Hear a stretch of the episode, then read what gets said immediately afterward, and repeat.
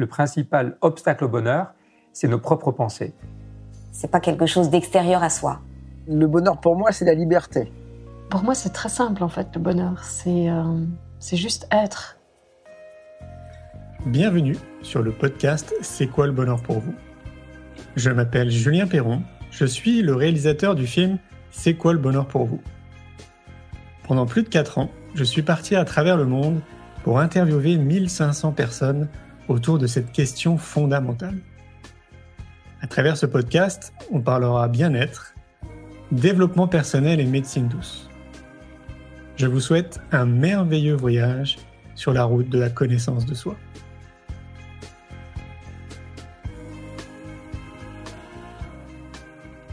Aujourd'hui, j'ai le plaisir de recevoir Carole Serra.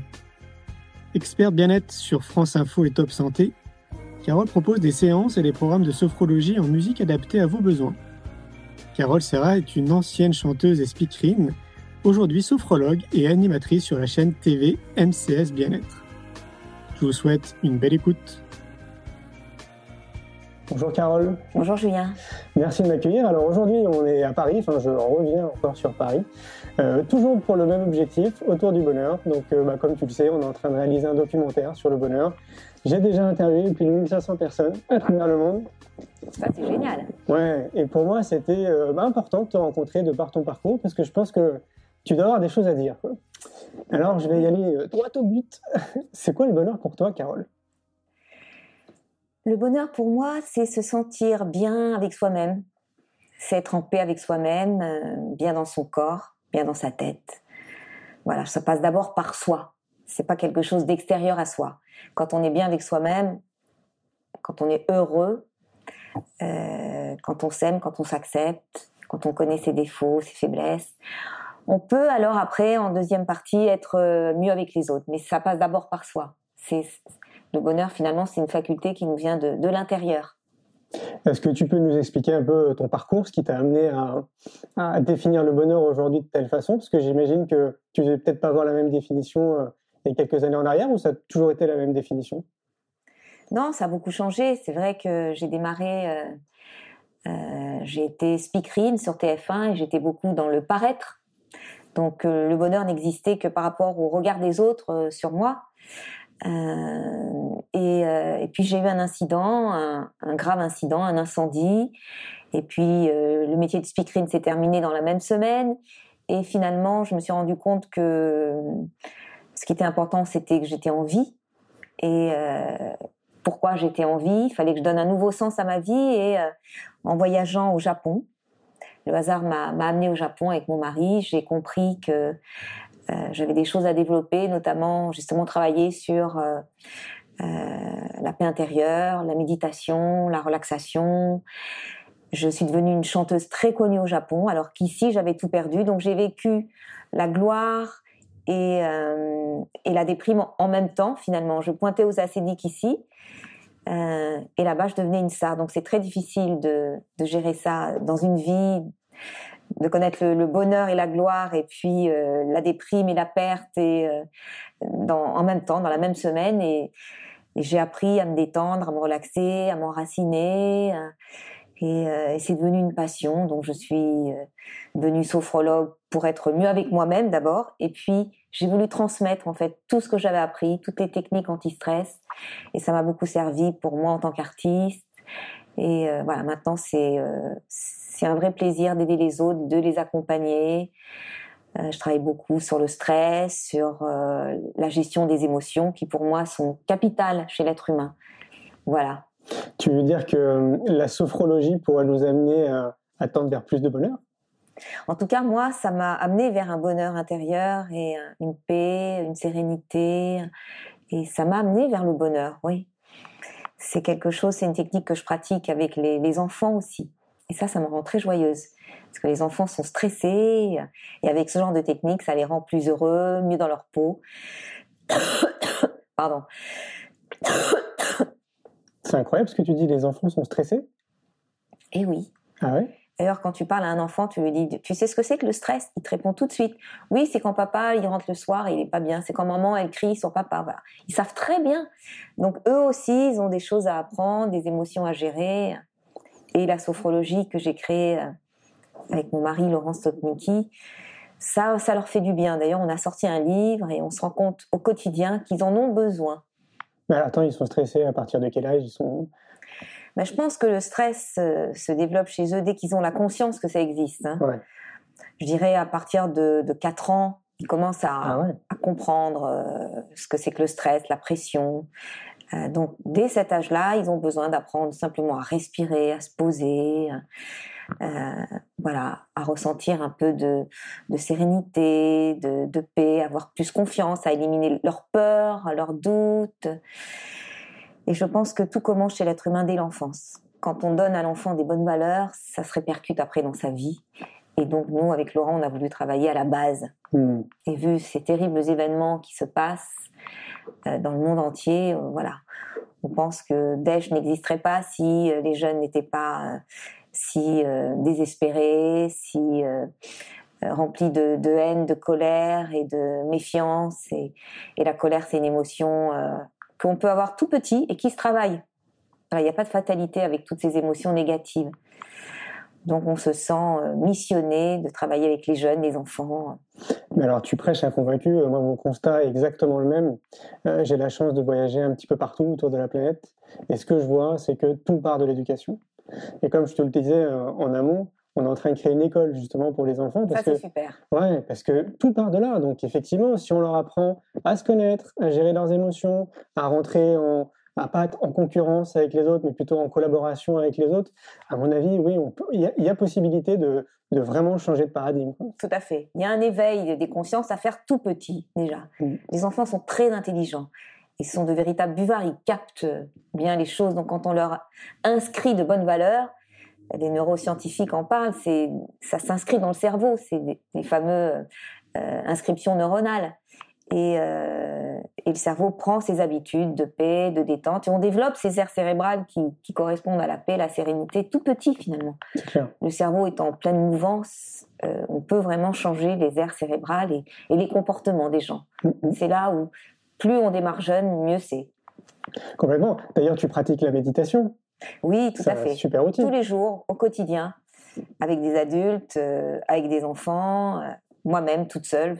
Ça aide à se maintenir dans une espèce de, de paix, de sérénité, à prendre du recul aussi par rapport aux événements. Tout à fait. Alors imagine si on instaurait ne serait-ce que la méditation à l'école. Ce serait génial. Ah, moi je serais pour. Et ouais. Ça serait génial, dès 4-5 ans, apprendre à méditer, faire un temps de repos, comme on fait une sieste. Mhm. Voilà, temps de pause, on les met assis en tailleur. Euh, je suis sûre que ça leur plairait.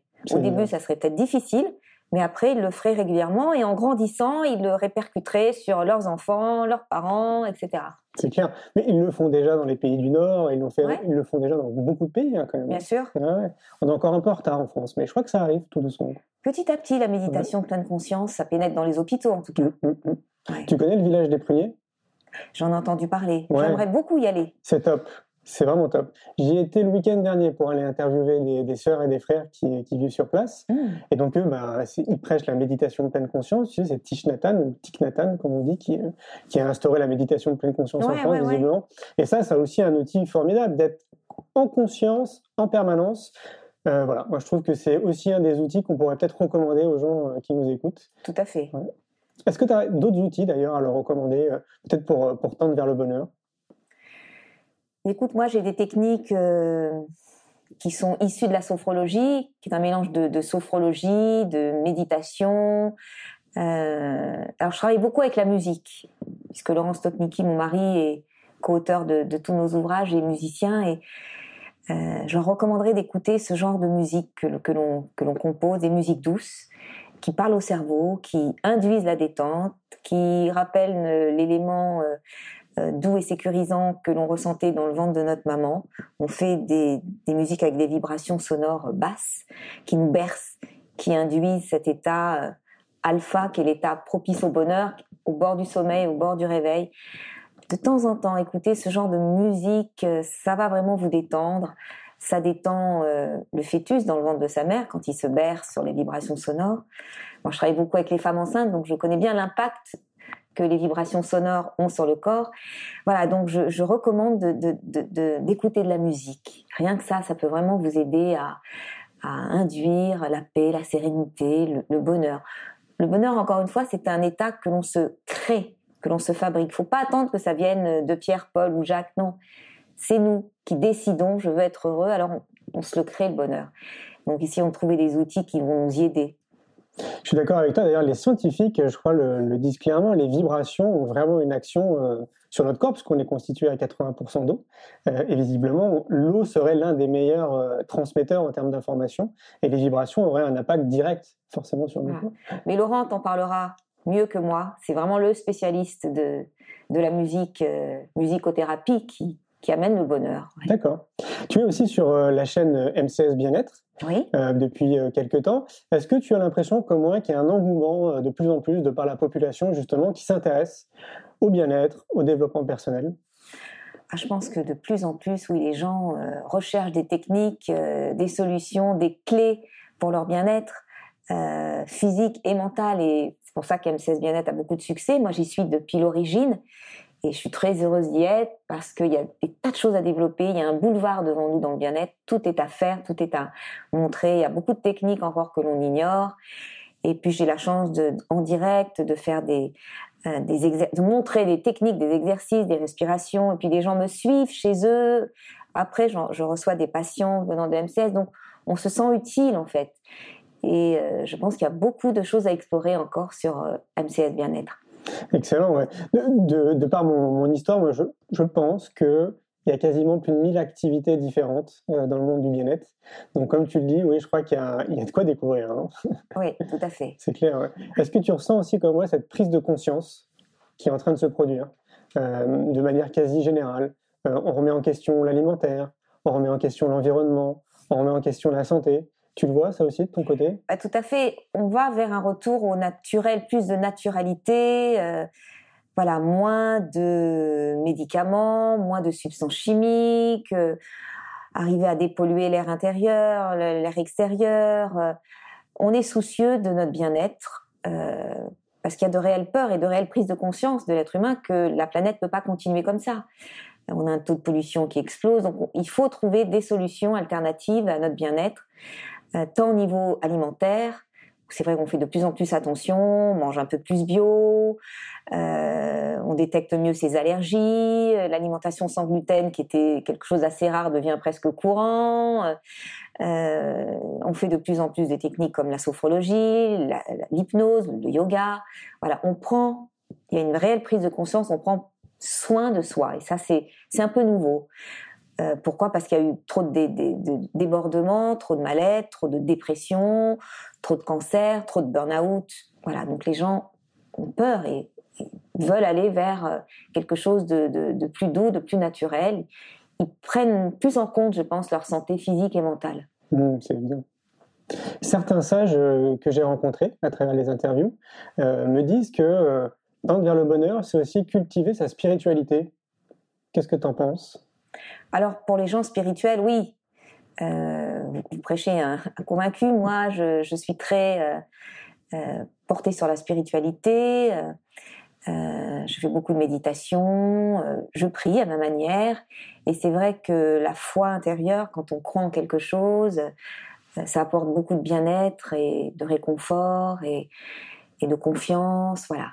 Maintenant, tout le monde n'est pas spirituel, et je comprends aussi, hein, tout à fait. Mais les gens non spirituels se, raccrochent aussi à, des bonnes techniques, comme la méditation. On peut faire de la méditation et n'être pas spirituel.